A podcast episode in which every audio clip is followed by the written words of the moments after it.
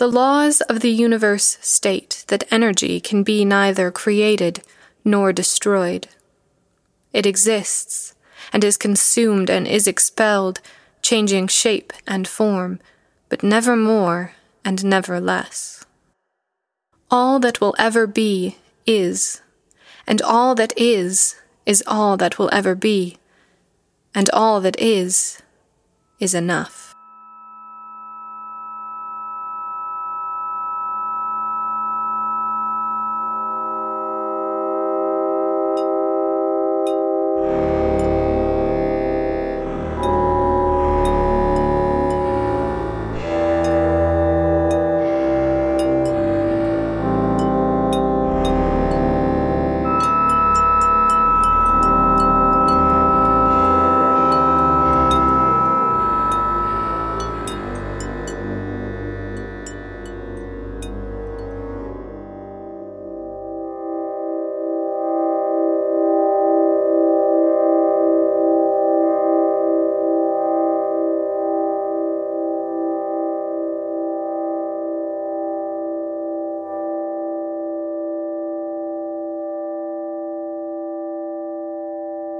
The red sun of Thryn was at its zenith, and we lay below it like a strange, amorphous flora.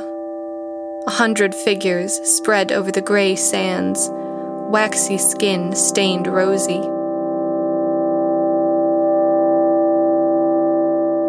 I stretched out on the warm earth, feeling no boundary between it and me, one with existence. My body pulsed with warmth, thick and slow with energy. I turned my face to the sky, the sun a red glare through my closed eyelids. Harvest always made me drowsy. A nudge on my arm, and I turned to catch the glimmer of Crick's voice out of the corner of my eye. Can't you keep your eyes open when I'm speaking to you? The shimmer of the crystalline protrusion in Crick's chest was all but lost in the red glare, and I felt only the throb of the sun against my skin. I can't hear you over the sun, I said, rolling onto my side and blinking tiredly. They are late. We are wasting our time out here. Crick held out an arm to measure the sun's position in the sky. A dark shadow stretched out below it. Across the sands, crystals glowed brightly, winking under the brilliant sun as figures moved and shifted. The veins under our thick skin were alive with energy. We could carry no more, and the sun was soaking through us now, or reflecting into the sky. If they come, we'll have to get up, I said, letting my eyes close again, but it was only a moment before Crick nudged me.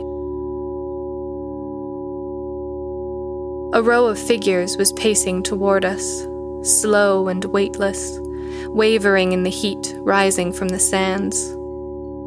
Vish was among them, searching for me, the familiar flicker of my name on their voice. Mirren, you are needed in the birthing house. Vish pressed three fingertips to my crystal, laying their forehead a moment against mine. The flora stirred and rose, returning with their light, and the others stretched out in the sun's warmth, turning their crystals up to its rays. The city of Zith was formed out of the grey sands, a clump of stacked and bulbous buildings. They were our shelter against the blinding, blowing sands and the bitter chill that followed when the sun set. Near the center stood a low dome, the birthing house. It was dark within, Blinded by bright sunlight, I saw only the dance of breath and life, the flicker of crystals, until forms emerged, gray against the darkness. The bearer lay in the middle of the room, the sinewy muscles in their sides already beginning to flex and tremble. The other mate, also swollen with new life, sat close, their fingers intertwined. Their children would be as Crick and I, born of the same bodies, but not the same womb.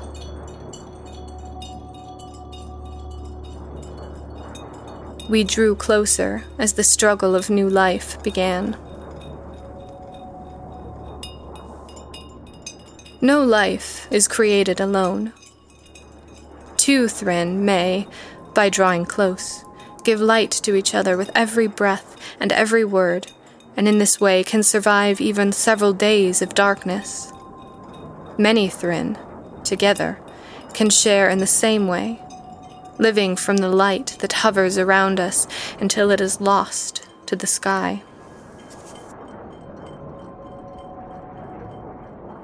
It is how we protect the young and the very old, whose eyes are weak and skins too thin to bear the glaring sun. In the labor of birth, the bearer's light dims, expelled in pain and effort. Even in the brilliance of sunlight, they are left weakened. So we gather. They draw from us, and us from them, and the respiration of life continues.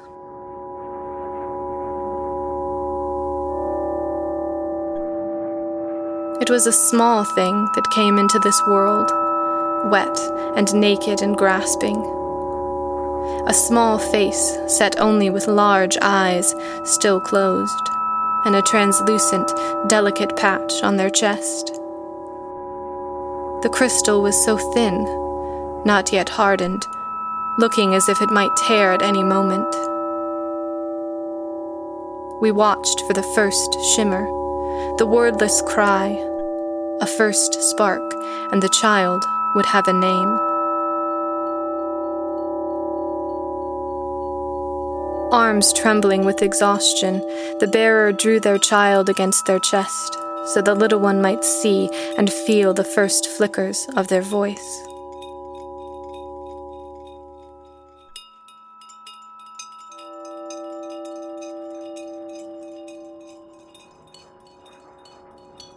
It was an arrival to be celebrated, but Crick's mood was dark as we passed back through the city a red pulse impossible to ignore in the growing darkness of the setting sun.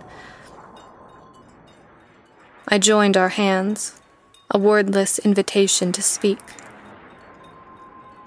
Every day, more is lost to the earth, to the air, to each other, more than the sun can give back. Now, there will be another. And more to harvest. And more to consume the young cannot harvest, the old cannot harvest. Do you not notice? We are weakened with every birth. We had reached the edge of the city, and Crick gazed toward the red flame on the horizon. What would you have us do? Crick turned. A shadow stretched behind them, blanketing the quiet city in darkness. I do not know but soon we may not have a choice. Their hand slid from mine. I will sleep with the others tonight.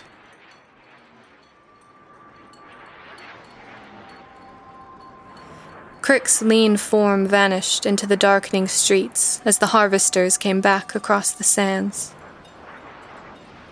Vish touched my face, a familiar pulse of energy against my skin. You are troubled. It was a long birth. And the conversation with Crick weighed on me, but I would not waste my light on empty words. Vish drew me closer, pressing our crystals together. I could taste the lingering rays of the sun on their breath. We slept chest to chest that night, keeping our light close in the darkness. But I thought of Crick somewhere in the silent city and hoped they had found a light to share through the night.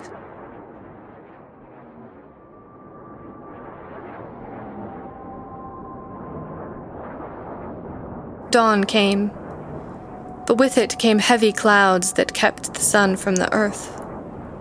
Harvesters went out, but found nothing more than a few beams, and lost more than they brought back in the search. With no way to refuel what we lost, work for the day was abandoned. The city gathered closer, preserving what we had between us.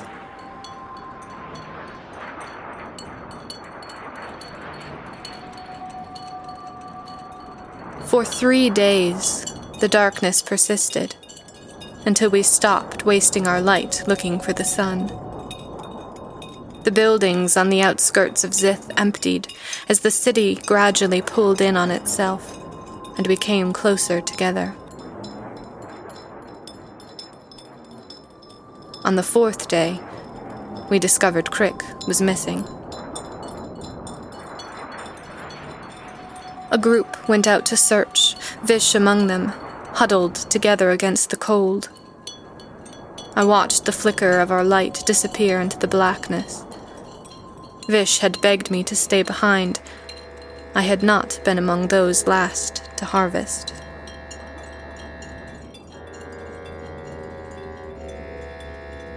They came back with Crick's still form held between them.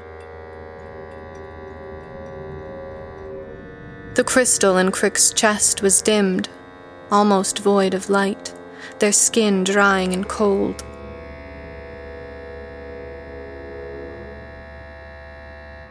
I held my womb-mate close, as if we were children again, whispering their name and hoping that my voice might reach through the darkness.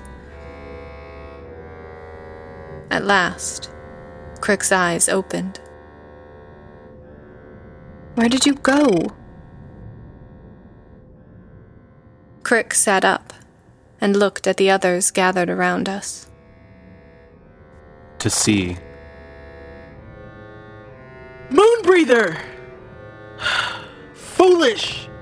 You cost us all! Vish's voice flared against the walls. And you cost more in anger, I said laying a hand on Vish's arm. Vish was silent after that, though I thought more from necessity than desire, and a red pulse of anger lingered. To see what? I asked quietly, sitting beside Crick and joining our hands. The familiar energy against my skin was a relief though I could not understand the grief and fear I felt there. This is a prison. I tightened my grip, reassuring. As long as the sun rises, we endure. And it will rise. Until then, we are together. But Crick yanked away, turning to me with fierce eyes. Why can you not see? My life is bound to yours, to theirs. And if you cannot breathe, then I must suffocate. I didn't understand, but Crick would say nothing else and only sat, sullen.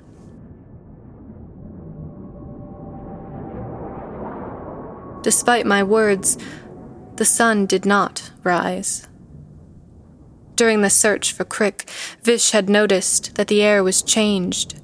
It was thick and swirling like the storms of sand that battered against Zith, but it was ceaseless and impenetrable, and if the sun rose and fell, we could not see it.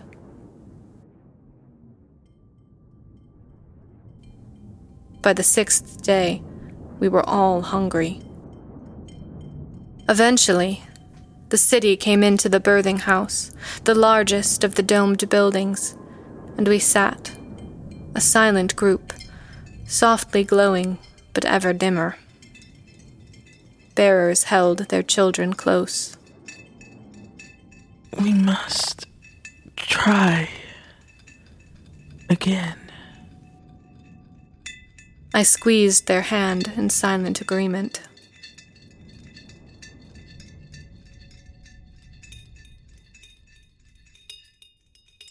Five of us gathered at the door into blackness. I had not yet gone out into the sands, and my chances would be better. At the last, Crick joined us.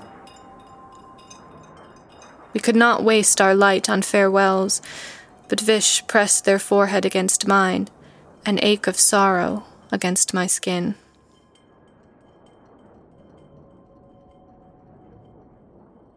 The land was darker than night. No moon or stars, no glow of the cosmos lit our path. We passed through the deserted city and into the open gray stretches. The air was thick, stinging and drying our skin, and the sand shifted uneasily beneath our feet. There was no sense of motion, of progress, only floating through unending blackness, and only when rocks rose jagged and black against the sky did we see that we had reached the edge of the harvesting plains. The ground turned from sand to rough, sharp rock.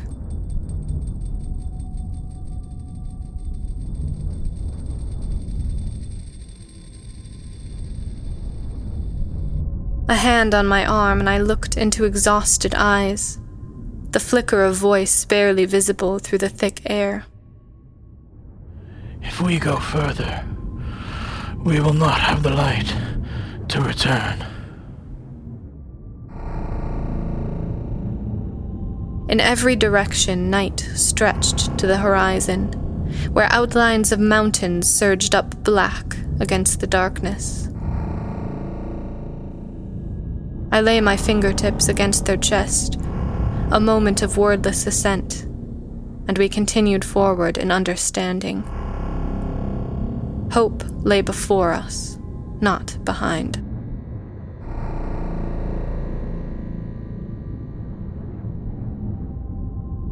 Crick was walking a little apart from the others, and I fought my way to them, joining our hands as I had in the nights we huddled together afraid of the dark, and on the days we first went to harvest, wide eyed in the light. This is useless. We are wasting our light. Crick's voice was a faint glimmer in the blackness. We have no other choice. There's one solution solitude. When we grow too old and weak to carry light.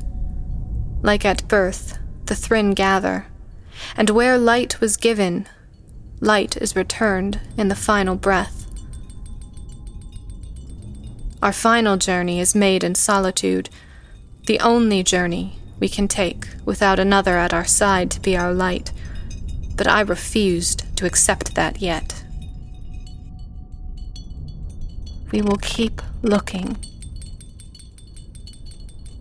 Crick turned to face me, but where I expected to see fear, the same fear I felt in their touch, I saw anger. Should we continue to wander, blind and choking, until we have nothing left to breathe? The others, they take life from our destruction, our weakness. There is no escape from it and when we take our final breath, they will be strengthened. We must consume or be consumed. Crick's hand tightened painfully on mine. Crick's gaze snapped up, eyes wide and dilated, as the others emerged, gray, through the darkness. When the nearest reached us, Crick lunged, digging with long fingers at their chest, and together they tumbled into the sands. No! I shrieked, a blinding strobe in the blackness.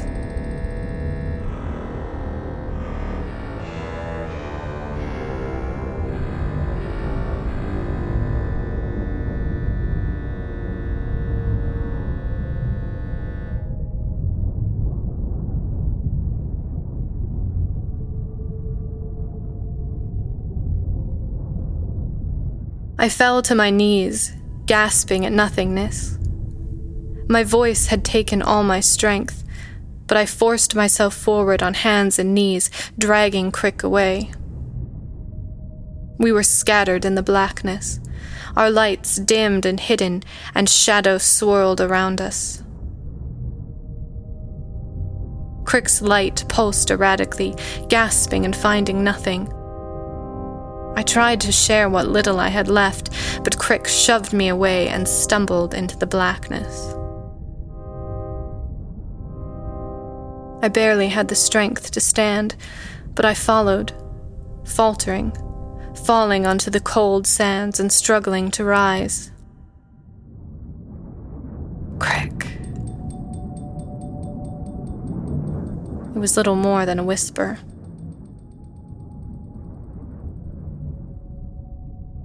Darkness took shape around me, swirling, pulsing, shoving at me and taunting me with familiar shapes that dissolved to nothing. Ahead of me, lights flickered dimly, gold and blue. I struggled toward them, trying to call for Crick, but I could only breathe, and even that was growing harder. I stumbled, then crawled until I fell to the sands and lay still, alone, a hand outstretched and full of only cold sand.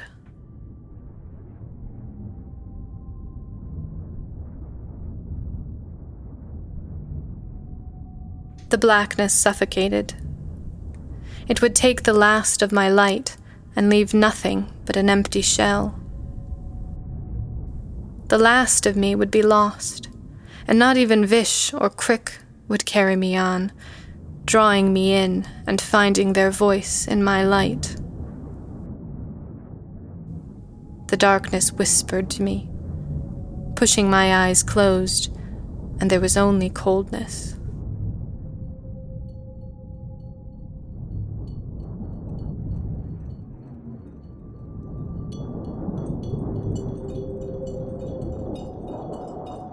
Touch on my arm.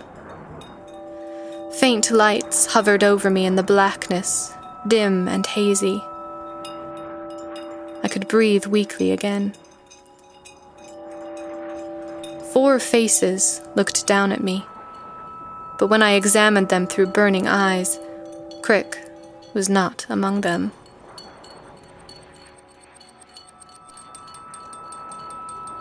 I let out a wordless cry, a flicker of plea but there was no strength, no light left.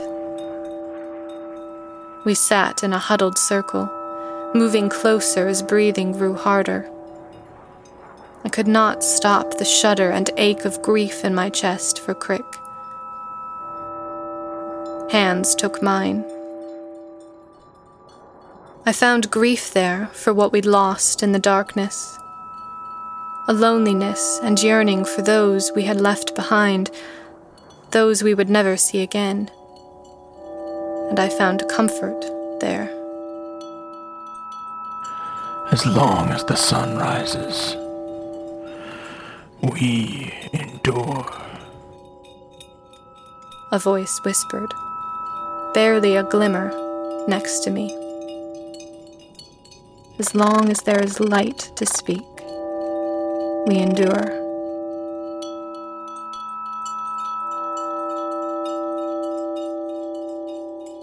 In blackness, in silence, together we awaited our inevitable solitude.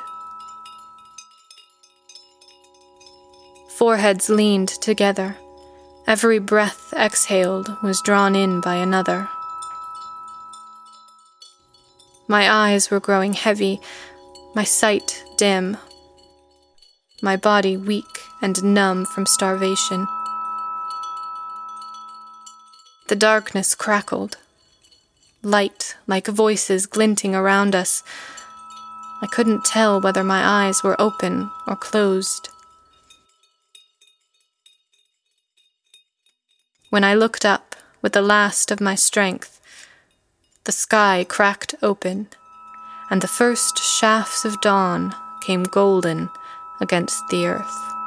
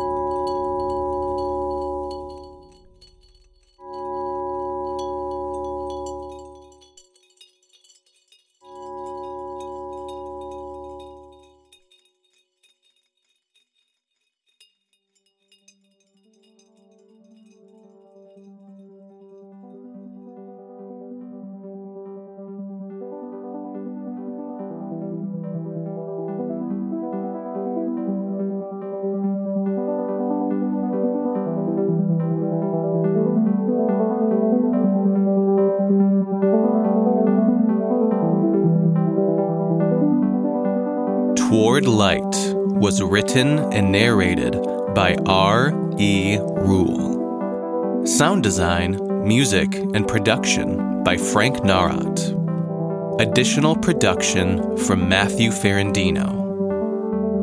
Voice acting in today's episode by R. E. Rule, Brittany Green, Brandon Nutt, and Frank Narat. Toward Light was first published in Dreamforge magazine. Visit dreamforgemagazine.com for more great science fiction and fantasy stories. If you enjoyed the show, please consider becoming a patron. For just $1 per month, you gain exclusive access to Tiny Tales soundtracks and you keep the show up and running. Go to tinytalespodcast.com and click membership for details. If you can't afford to assist us financially, please tell a friend about the show. That is just as helpful. Thanks for listening. We'll be back soon with more Tiny Tales.